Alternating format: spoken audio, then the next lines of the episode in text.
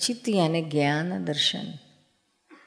शुद्ध ज्ञान और शुद्ध दर्शन यानी शुद्ध आत्मा है प्योर सोल जो चित्त विनाशी चीज़ में जाता है, उसे अशुद्ध चित्त कहते हैं। संसार में भटकता है जो चित्त, वो अशुद्ध चित्त कहते हैं। और अविनाशी चीज़ को जो दे देखता है, जानता है, वह शुद्ध चित्त, वही शुद्ध आत्मा हो जाता है फिर। ज्ञान मिलने से आपका चित्त शुद्ध हो जाता है। तो फिर हमेशा ख्याल में रहता है कि मैं शुद्ध आत्मा हूँ। और जो चित्त का फ़ंक्शन क्या है, वो फोटोग्राफी लेता है। पिक्चर निकालता है। हो बहु पिक्चर दिखाता है। आप यहाँ है, अभी। लेकिन आपको अभी यहाँ अपना घर दिखता है ना। हाँ। उसका किचन दिखता है। हाँ। चाय का डिब्बा किधर रखा है वो भी दिखता है ना? सब। वो कौन देखता है? आप तो यहाँ है वहाँ जाकर कौन फ़ोटो गिरा के आ गया? चित है। चित्त का फ़ंक्शन है। बहुत ही स्पीड में फ्रैक्शन ऑफ़ सेकंड में जाता है फोटोग्राफी ले लेता है वापस आ जाता है। समझ में आया ना? तो चित्त किस किस चीज़ का फोटोग्राफी ले सकता है?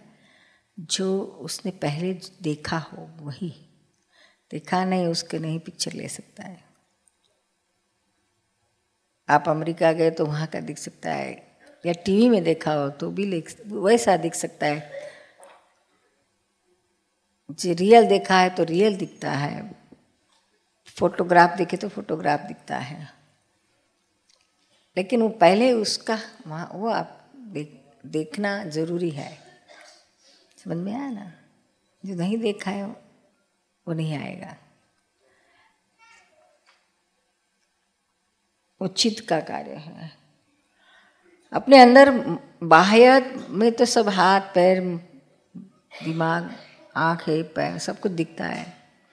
आईने के सामने गए तो जो पिक्चर दिखता है ना, वो बाह्य स्वरूप है। स्थूल स्वरूप है। वह डिस्चार्ज स्वरूप है और भीतर में जो सूक्ष्म में चलता है अंतस्करण कहते हैं उसे, अंतकरण। उसमें मन, बुद्धि चित और अहंकार चार चीज़ें हैं, सूक्ष्म है। मन उसमें स्थूल है, विचार बहुत स्थूल है। ज्ञान दशा में भी आप अपने विचार को अच्छी तरह से पढ़ सकते हो।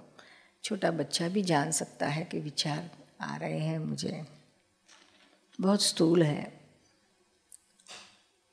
चारों में से। चित्त बहुत सबसे सूक्ष्म है। मन के ऊपर बुद्धि है, मन और चित्त के ऊपर बुद्धि है, बुद्धि के ऊपर अहंकार है। और अहंकार से ऊपर सिर्फ़ आत्मा ही हो, और कोई नहीं हो सकता।